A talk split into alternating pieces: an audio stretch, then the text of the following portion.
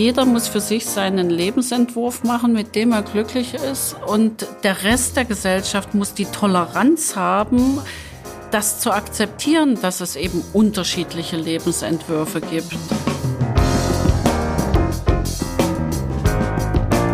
Dass Menschen mit starken Einschränkungen in autonom fahrenden Fahrzeugen zur Schule fahren können oder zum Einkaufen. Das ist doch eine schöne Vision und an der müssen wir arbeiten.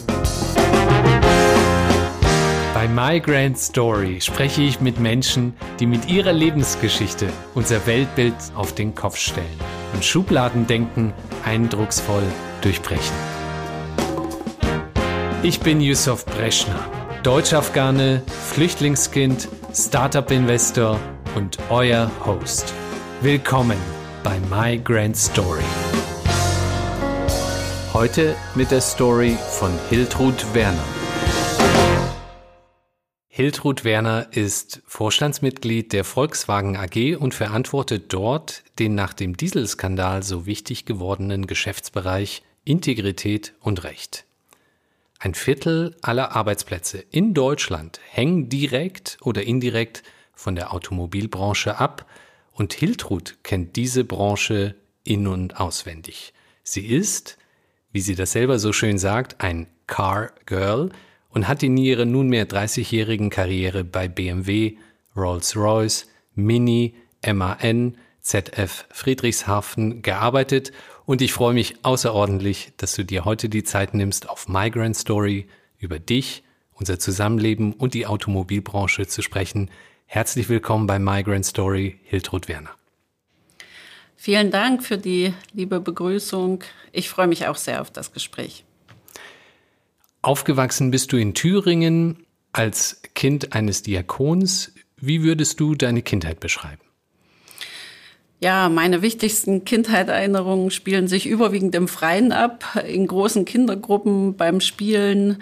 Außerdem hatte ich das große Glück, dass meine Großmutter auch in der Nähe war, die mich von Backen bis zur Gartenarbeit mit viel Hingabe in alles einbezogen hat. Und äh, wir waren als Kinder sehr viel zusammen. Meine Geschwister und ich haben viel erlebt und ja, ich würde meine Kindheit durchaus als äh, glücklich und spannend bezeichnen. Mhm. Und in dieser glücklichen und spannenden Kindheit gab es da besondere Menschen, besondere Personen und oder Momente, die dich sehr geprägt haben?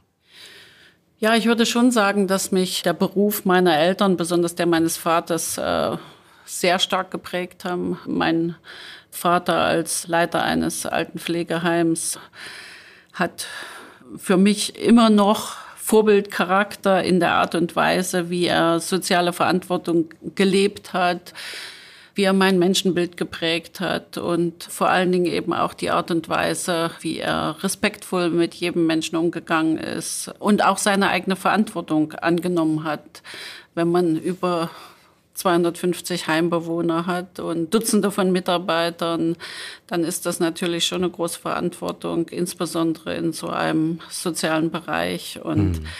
Das Ganze dann eben noch in der DDR, wo äh, ich sag mal der kirchliche Hintergrund meiner Familie ja auch zu den einen oder anderen Schwierigkeiten geführt hat. Mhm. Da war das schon also durchaus auch für mich ein Vorbild, wie man eben Probleme überwindet, äh, mit Widrigkeiten umgeht, auch mit Andersdenkenden einen konstruktiven Dialog und Auseinandersetzung führt.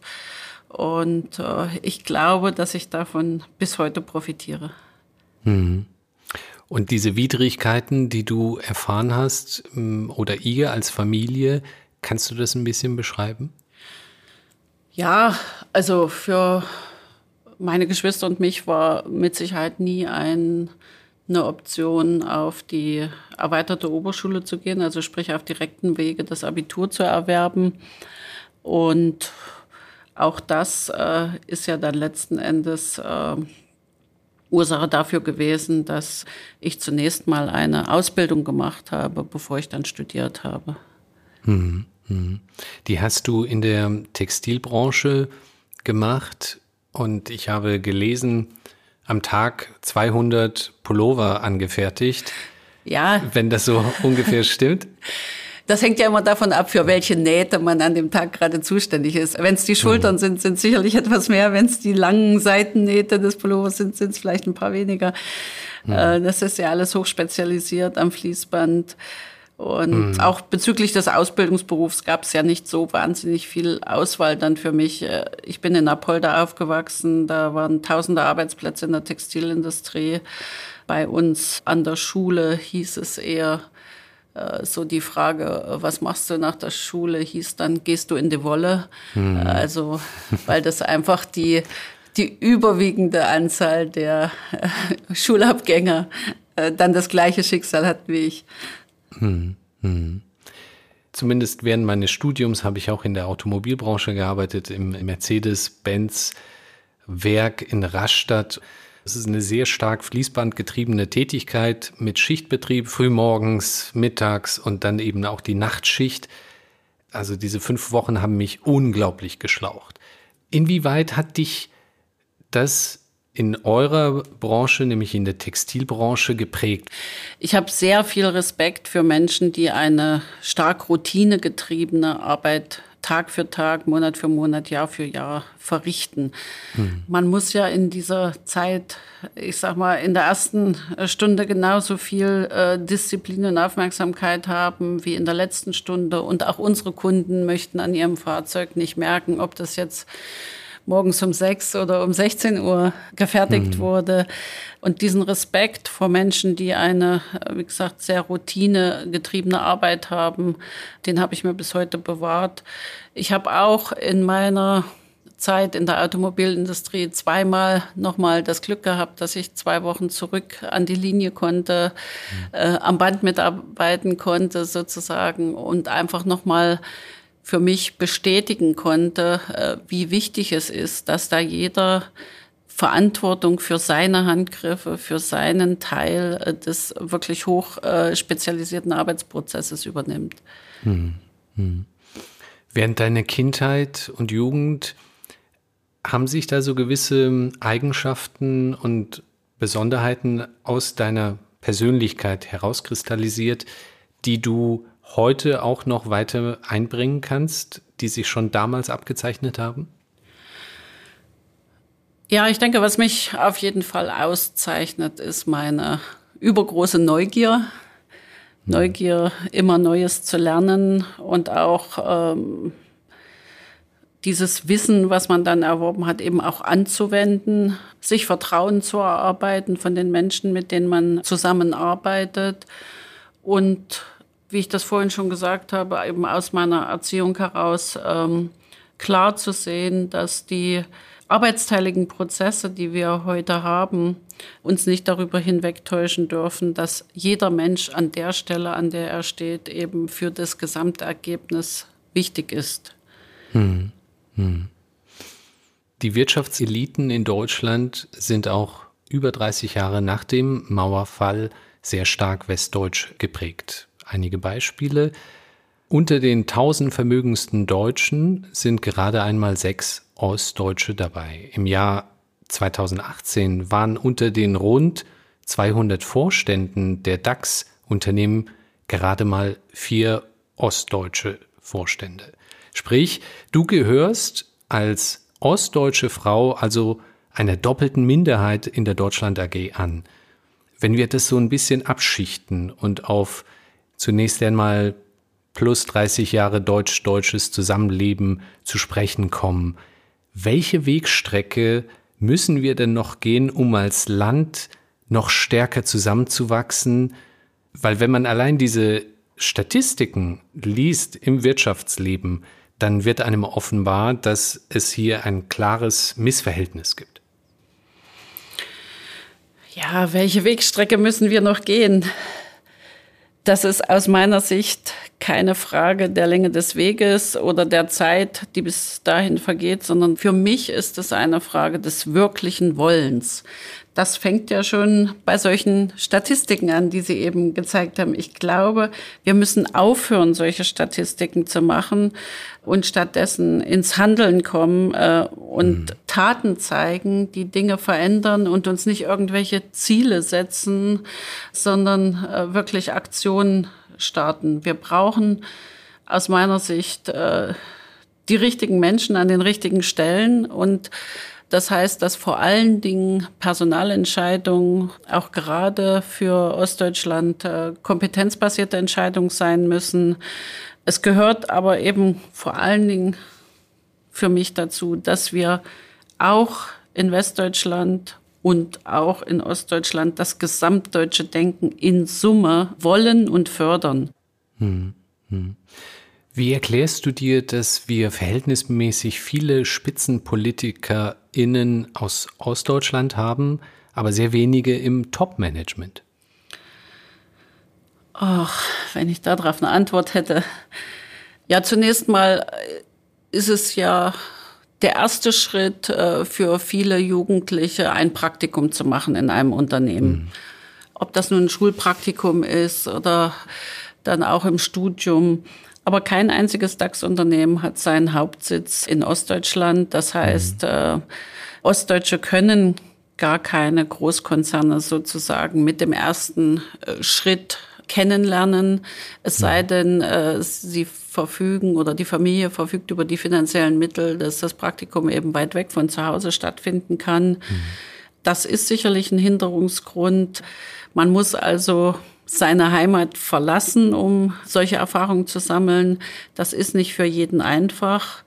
Aber vor allen Dingen auch ist es äh, für mich umso bedauerlicher. Äh, ich würde da gar nicht so sehr immer nur auf die Privatwirtschaft schauen, dass eben auch in der Verwaltung und in den Ministerien 80 Prozent mit Westdeutschen besetzt sind oder äh, Direktoren der Hochschulen in Ostdeutschland ich denke, da sollten in 30 Jahren sicherlich genügend nachgewachsen sein, sage ich jetzt mal, äh, die auch durchaus in der Lage sind, äh, mit ihren Kompetenzen, mit ihren Erfahrungen Verantwortung zu übernehmen.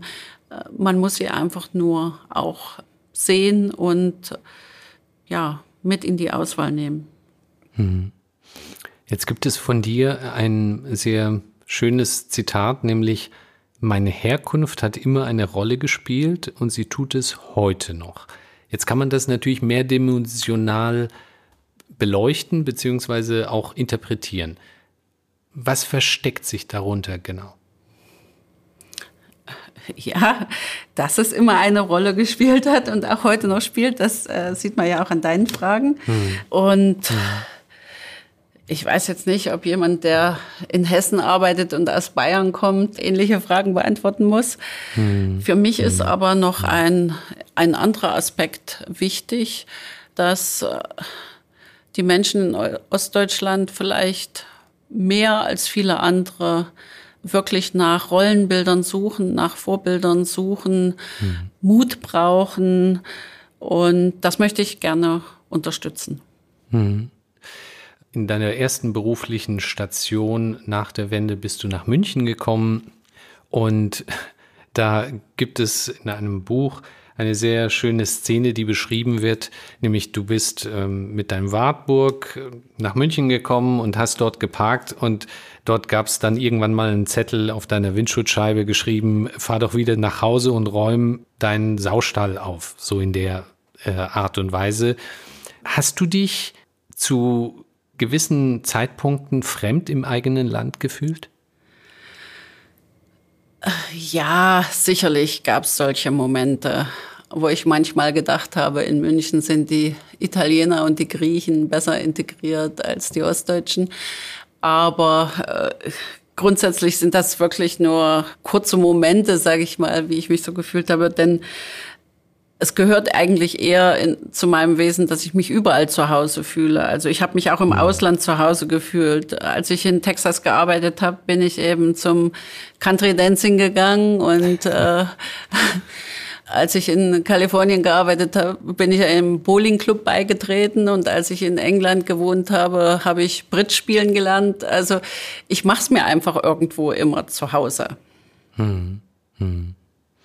Und als du in München deine erste berufliche Station nach der Wende hattest, hast du Größenordnung 60 Prozent, 70 Prozent deines Gehalts dafür aufgebracht, tatsächlich eine Tagesmutter anzustellen, damit du eben deine berufliche Perspektive weiterhin aufrechterhalten kannst, weil es eben diese Infrastruktur nicht gegeben hat, um Familie und Beruf in Einklang zu bringen.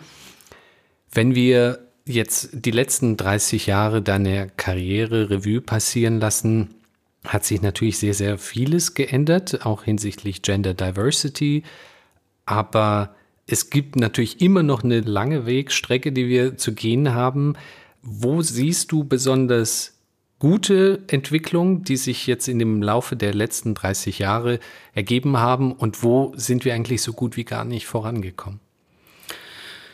Ja, vielleicht fange ich da mal mit meinem eigenen Unternehmen an.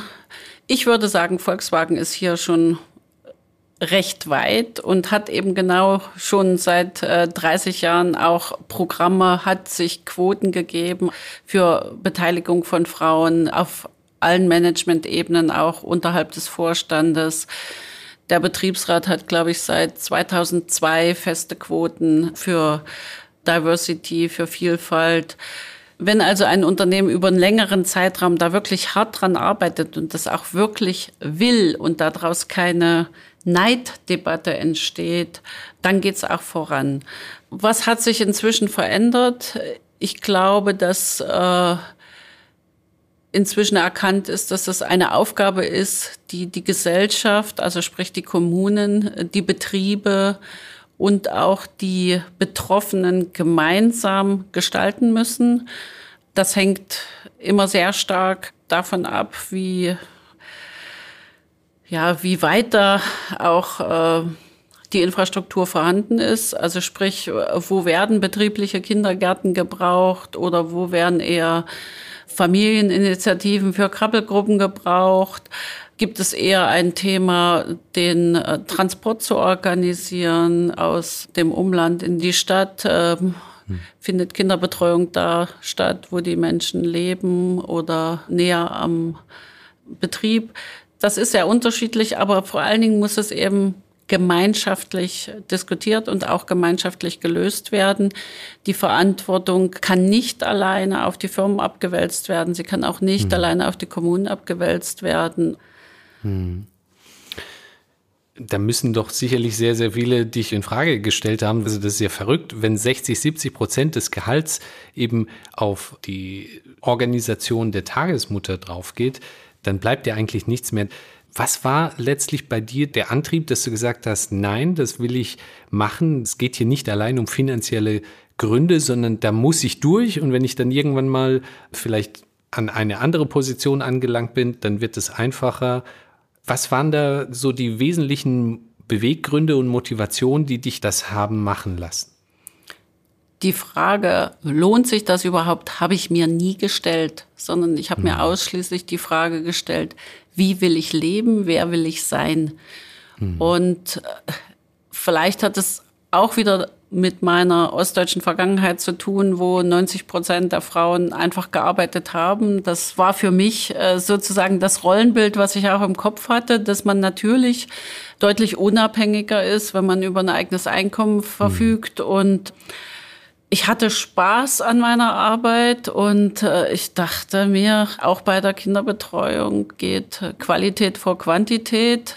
Also wenn ich da bin, dann bin ich für meine Kinder hundertprozentig da und gebe ihnen was mit. Und aus ihnen sind ja auch wirklich tolle Menschen geworden. Mhm. Ich habe mich auch nie, äh, vielleicht wie viele in meinem Umfeld, äh, mit diesem schlechten Gewissen rumgequält. Oh, was tust du hier mhm. deinen Kindern an, wenn du arbeiten gehst? Das war für mich überhaupt keine Frage, mhm. sondern äh, für mich war klar, dass es den Kindern gut geht, wenn die Eltern glücklich sind mhm. und wenn die Familie harmonisch alle diese Dinge regelt. Und mein Sohn ist ja beispielsweise auch auf die eine oder andere Dienstreise dann mitgekommen, inklusive Au pair, äh, wenn ich dann den ganzen Tag gearbeitet habe und äh, wir hatten nur sozusagen den Abend im, im Hotelzimmer zum Kuscheln und tagsüber mhm. hat er irgendwelche Museen besucht mhm. mit der Tagesmutter. Dann, wir haben einfach aus allem das Beste gemacht und äh, wir sind als Familie daraus ja mhm. gestärkt auch hervorgegangen. Mhm. Also die Freude an der Arbeit, an der Profession, aber wahrscheinlich auch gepaart mit einem sehr starken Unabhängigkeitsdrang, dass du als Person dich jetzt nicht den Umständen einfach nur hingeben möchtest, sondern unabhängig sein willst, auch in finanzieller Hinsicht und überhaupt auch was deine berufliche Perspektive anbelangt? Ich würde das noch wirklich nicht so materiell sehen. Also mir ging es nicht um finanzielle Unabhängigkeit ausschließlich, sondern mir ging es mhm. darum, auch meinen Beitrag zu dieser Gesellschaft zu leisten und meinen Kindern auch vorzuleben, dass jeder das tun soll, womit er glücklich ist. Und ich finde, mhm. diese Toleranz muss auch jeder haben. Mhm. Also ich habe auch in meinem Freundeskreis viele Mütter, die zu Hause bleiben. Die sind genauso wertgeschätzt von mir wie Mütter, die Teilzeit arbeiten und andere Mütter, die Vollzeit arbeiten. Jeder muss für sich seinen Lebensentwurf machen, mit dem er glücklich ist. Und der Rest der Gesellschaft muss die Toleranz haben, äh, das zu akzeptieren, dass es eben unterschiedliche Lebensentwürfe gibt. Hm. Und das, glaube ich, ist viel wichtiger als äh, ja jemanden vorschreiben zu wollen, ob er jetzt arbeiten soll oder nicht arbeiten soll oder wann er Teilzeit arbeiten darf oder ob es das Richtige ist, die Mutter ins Heim zu stecken oder lieber dann eine größere Wohnung zu mieten und sie zu Hause zu haben. Das muss einfach für die Familie passen und da muss einfach mehr Gelassenheit in die Diskussion und mehr Toleranz. Und die mhm. Frauen, die arbeiten wollen, da muss die Infrastruktur eben auch passen, dass das auch möglich ist. Denn wenn wir auf die Frauen in unserer Gesellschaft verzichten, dann verzichten wir einfach auf übergroßes Potenzial. Absolut. Mhm. In vielen Schulen machen die Mädchen die besseren Schulabschlüsse, machen die besseren Hochschulabschlüsse. Und dieses Potenzial dürfen wir als Gesellschaft nicht verschenken. Hm. Ja, absolut. Und dieses Potenzial, ich könnte mir sehr gut vorstellen, viele möchten gerne in der Automobilbranche ihre Fähigkeiten und Eigenschaften einbringen.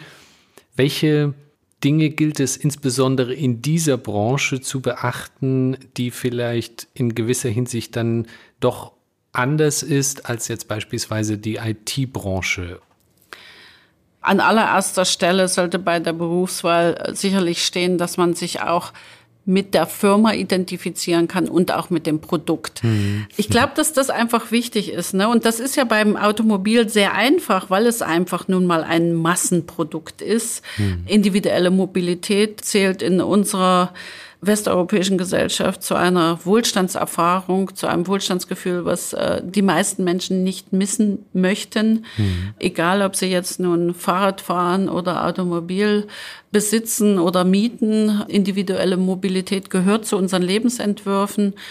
Und das zu verstehen, ich glaube, das ist eine ganz wichtige äh, Fähigkeit und Eigenschaft, wenn man, wenn man in der Automobilindustrie äh, tatsächlich Karriere machen will. Ja, diese Affinität, die man eben auch in der Automobilbranche braucht und wahrscheinlich die Begeisterung und die Liebe für das Automobil oder Mobilität im Allgemeinen. Gibt es auch weitere oder andere Fähigkeiten, die man gerade braucht, weil die Automobilbranche vielleicht ein bisschen anders tickt als andere Branchen? Ja, natürlich ist es nach wie vor eine männerdominierte Branche wenn man als Frau das als Chance und nicht als Risiko begreift, äh, dann hilft es mit Sicherheit.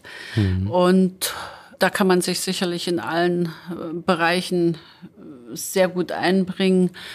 Ich glaube, was die Automobilbranche natürlich auch auszeichnet, ist, dass die Automobilunternehmen in der Regel sehr global aufgestellt sind, dass internationale Karrieren möglich sind mit Ortswechseln, mit Bereichswechseln, mhm. mit unterschiedlichen Erfahrungshintergrund, wo man sich Zeit nehmen kann, auch mal einen Sidestep zu machen, mhm. mhm. sich in so vielen verschiedenen Gebieten äh, bewähren zu können. Ähm, ich glaube, das ist schon wirklich außergewöhnlich und insofern ist die Automobilindustrie aus meiner Sicht ideal für Menschen, die einfach auch diese Neugier haben, die lebenslanges Lernen äh, für sich als äh, inspirierend empfinden, die sich Vertrauen immer wieder neu erarbeiten äh, wollen, die sich auch auf andere verlassen können, weil sie eben nicht in allem der Spezialist sein können.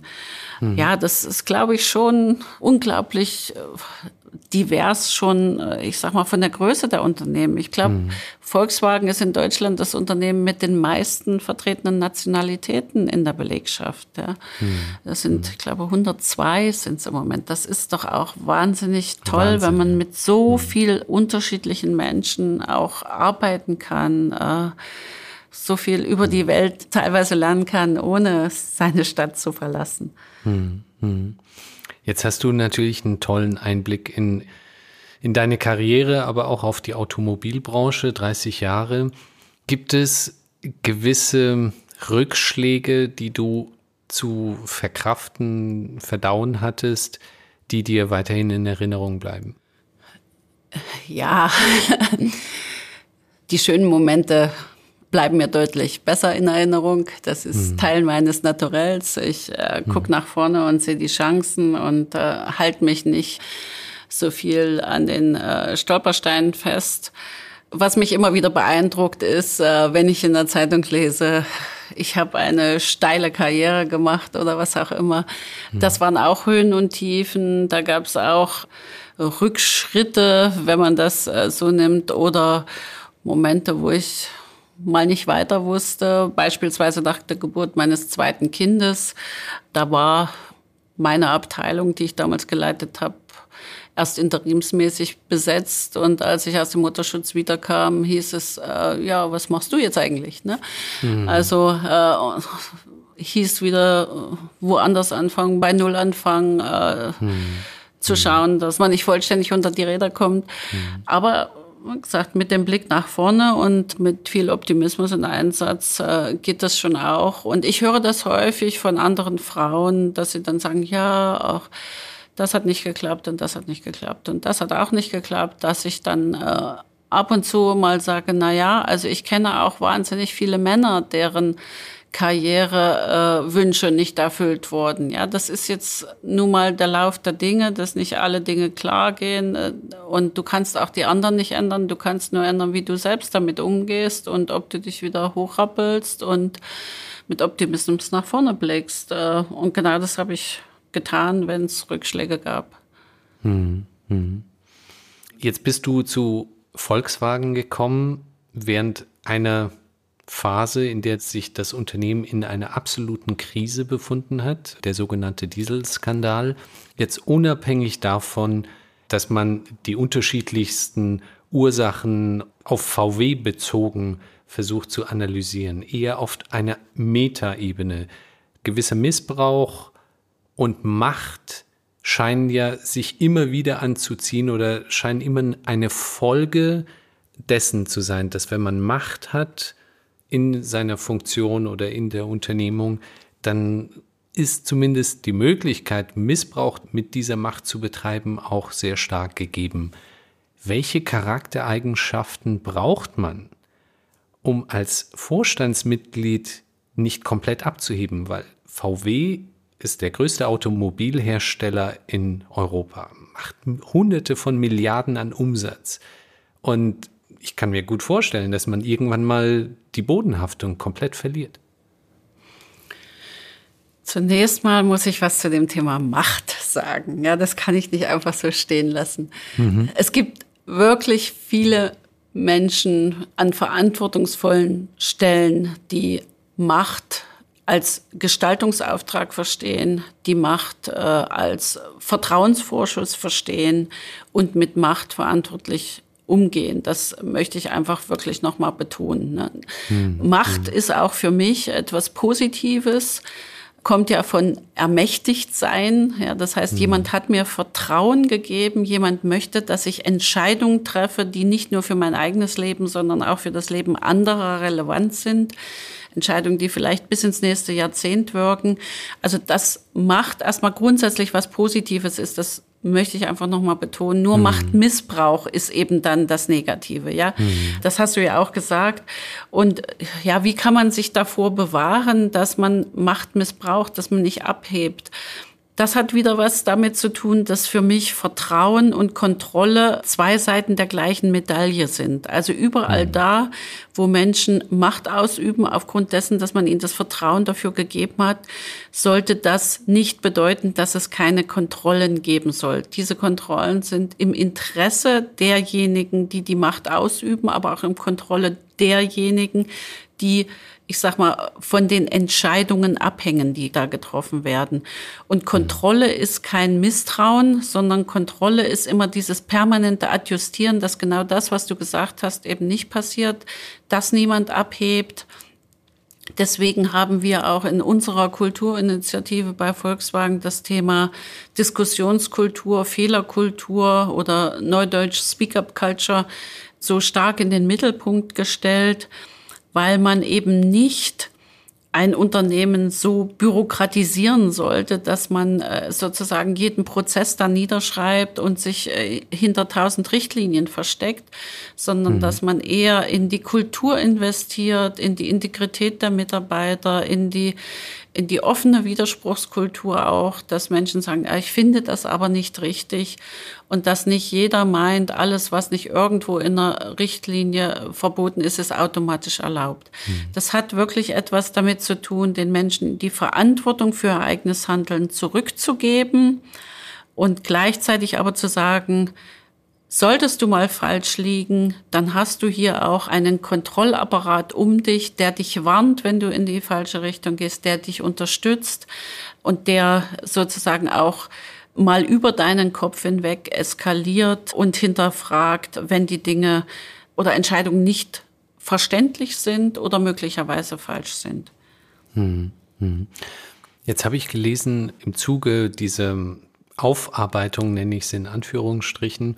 Die Anführungsstriche ähm, kann man sich sparen, das ist eine Aufarbeitung. Okay, gut. Dann, dann ohne Anführungsstrichen. Die Aufarbeitung im Zuge dessen haben sich eben auch neue Werte herauskristallisiert, die man als wesentlich erachtet, um genau solchen Entwicklungen einen Riegel vorzuhalten.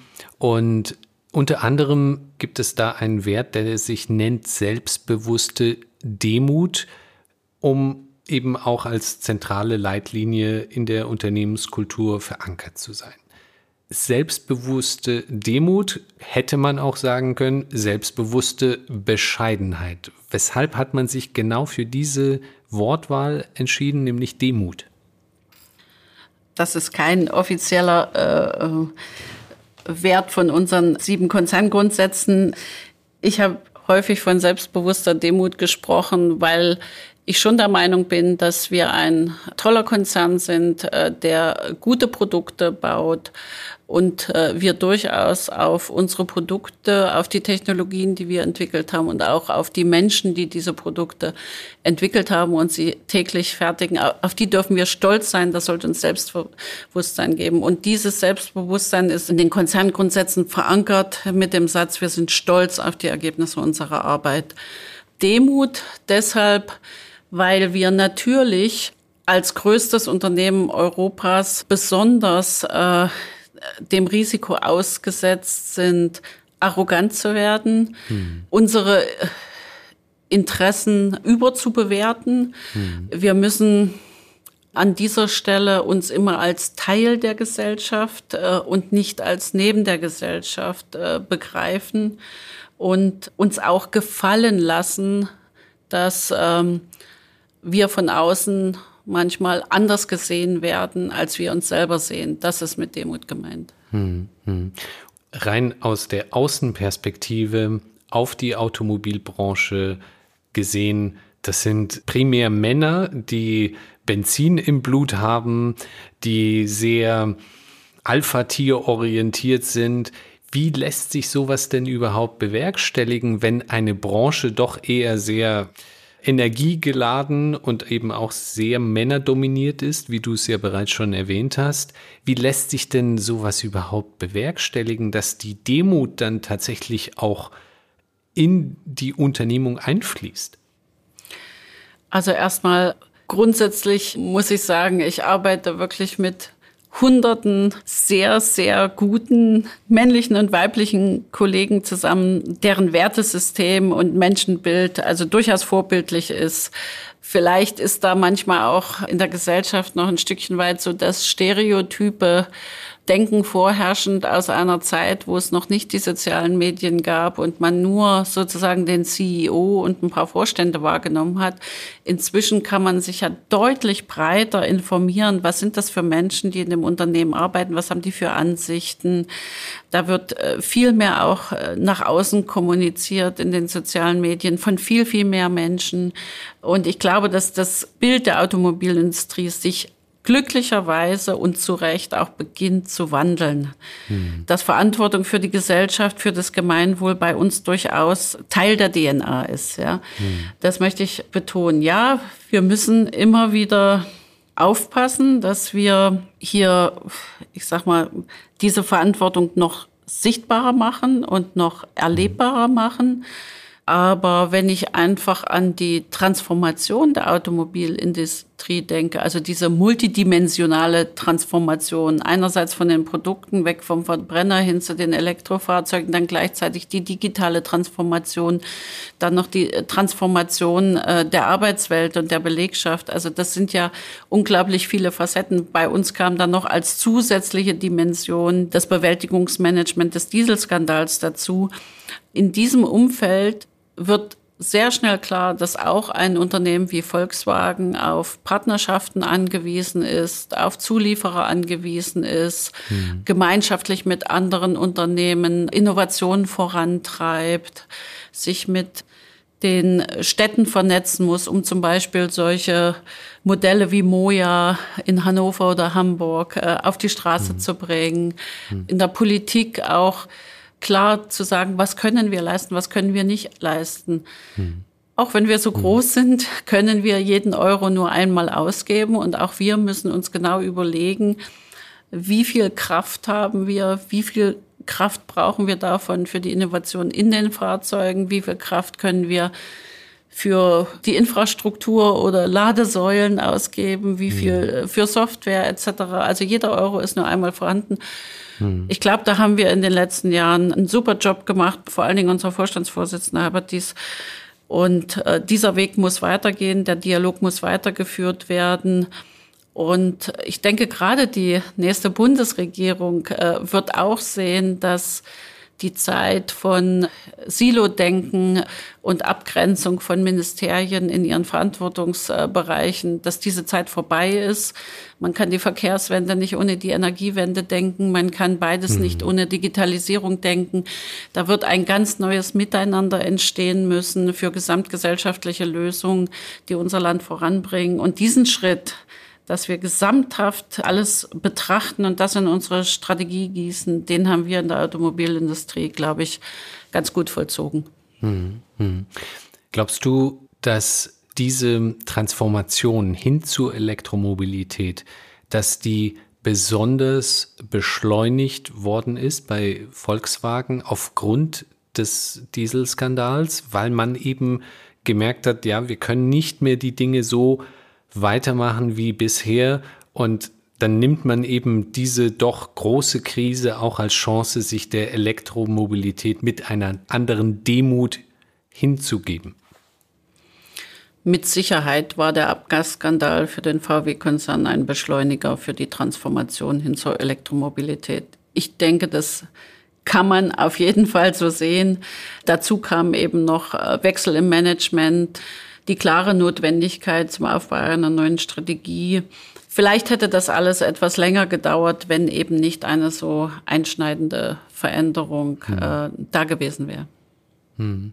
Also so gesehen kann man diesem Dieselskandal natürlich auch einen gewissen positiven Aspekt abgewinnen, dass wie so oft aus der Krise gibt es dann immer auch eine Chance, die sich dann eben für die Volkswagen AG ergeben hat. Absolut. Hm. Etwas, was mich persönlich sehr beschäftigt, ist das Thema Elektromobilität und auch die Tatsache, dass wir um beispielsweise sämtliche Fahrzeuge in Europa irgendwann mal nur noch elektrisch fahren lassen zu können, brauchen wir Batterien. Und zur Gewinnung dieser oder Herstellung dieser Batterien braucht es Rohstoffe wie Kobalt, Lithium, die auf eine zumindest heute sehr umweltschädliche Art und Weise gewonnen werden, werden wir im Nachhinein nicht gar feststellen in 20 Jahren, dass der Diesel doch die wesentlich umweltfreundlichere Art und Weise der Fortbewegung ist, als das jetzt beispielsweise die Elektromobilität ist? Damit Elektromobilität äh, umweltfreundlich ist, braucht es zunächst einmal grünen Strom, der die Batterien dann lädt. Und da fängt es ja schon an. Deshalb wird Europa aus meiner Sicht immer ein äh, Kontinent sein, wo der Wandel zur Elektromobilität in unterschiedlichen Geschwindigkeiten stattfinden muss, äh, abhängig davon, wie schnell oder wie langsam eben ein Land in der Lage ist, grünen Strom zu erzeugen. Deshalb ist ja die Elektromobilität in Norwegen auch schon, ich sag mal, Alltag. Ja, mhm. wenn ich 90 Prozent der Energie aus erneuerbaren Energien äh, gewinne oder deutlich mehr als 90 Prozent, während hingegen, äh, wenn in Polen jetzt nur noch Elektrofahrzeuge äh, fahren würden, die ihre Batterien aus äh, verstromter Kohle gewinnen, würde wahrscheinlich der CO2-Footprint des Landes sich eher verschlechtern. Mhm. Das ist zunächst mal der Zusammenhang zwischen Energiewende und Verkehrswende.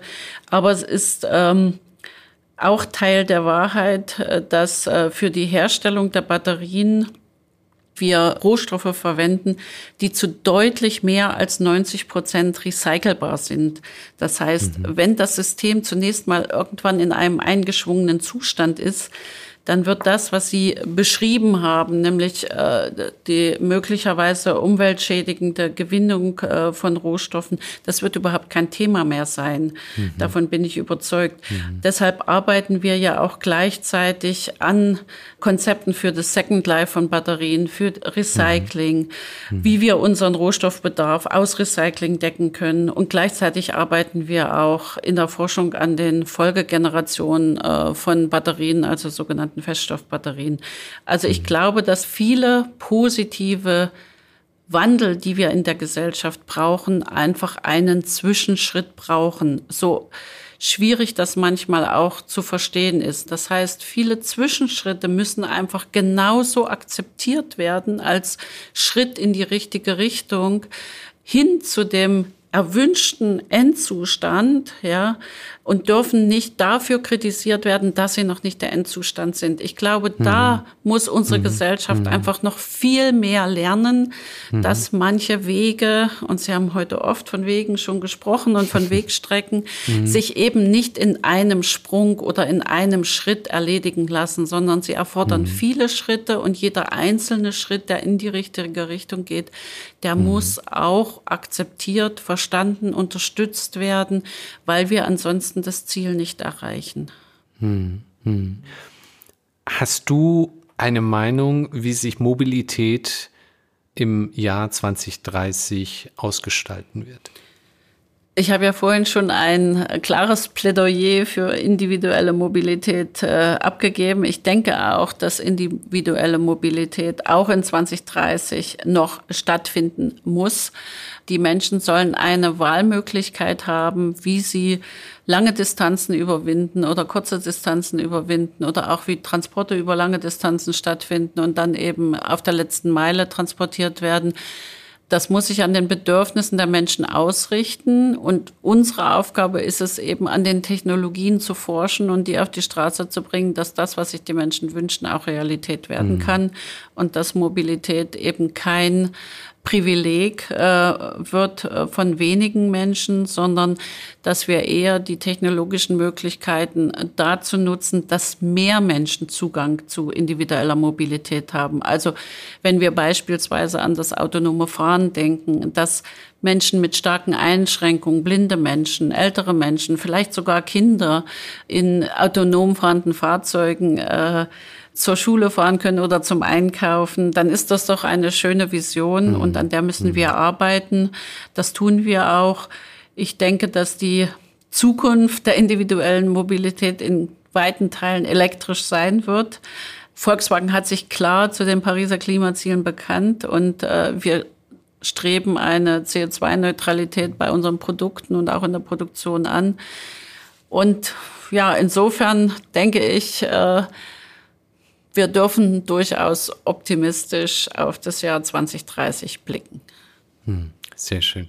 Hiltrud, vielen Dank. Du hast einen tollen Einblick gegeben in die Automobilbranche und in dein Leben. Welche Ziele hast du denn noch für deine Zukunft? Ja, es hat ja schon eine ganze Menge stattgefunden in meinem Leben. Wie gesagt, ich habe im Ausland gelebt mit meinen Kindern, bin wieder zurückgekommen. Ich habe viele Firmenwechsel hinter mir. Ich brenne nach wie vor für das Thema Nachhaltigkeit, äh, für Energie- und Automobilwende, für Digitalisierung und ich sage immer, wenn irgendwo eine Tür zugeht, geht woanders auch eine auf. Ich bin sicher, äh, wir werden noch mal voneinander hören. Mhm. Es war ein ganz großartiger Einblick in die Automobilbranche, in dein Leben und in dein Denken. Und äh, ich möchte mich ganz herzlich bedanken, vor allem, dass du für dieses Format Migrant Story dir die Zeit genommen hast. Hiltrud Werner, vielen Dank. Vielen Dank.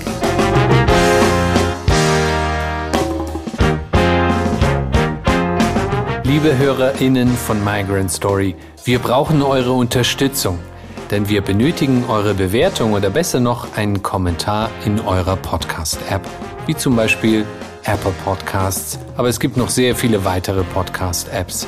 So könnt ihr unser gemeinnütziges Projekt unterstützen, bekannter zu werden. Auf migrantstory.org könnt ihr euch außerdem für unsere Newsletter eintragen und regelmäßig neue inspirierende Lebensgeschichten entdecken.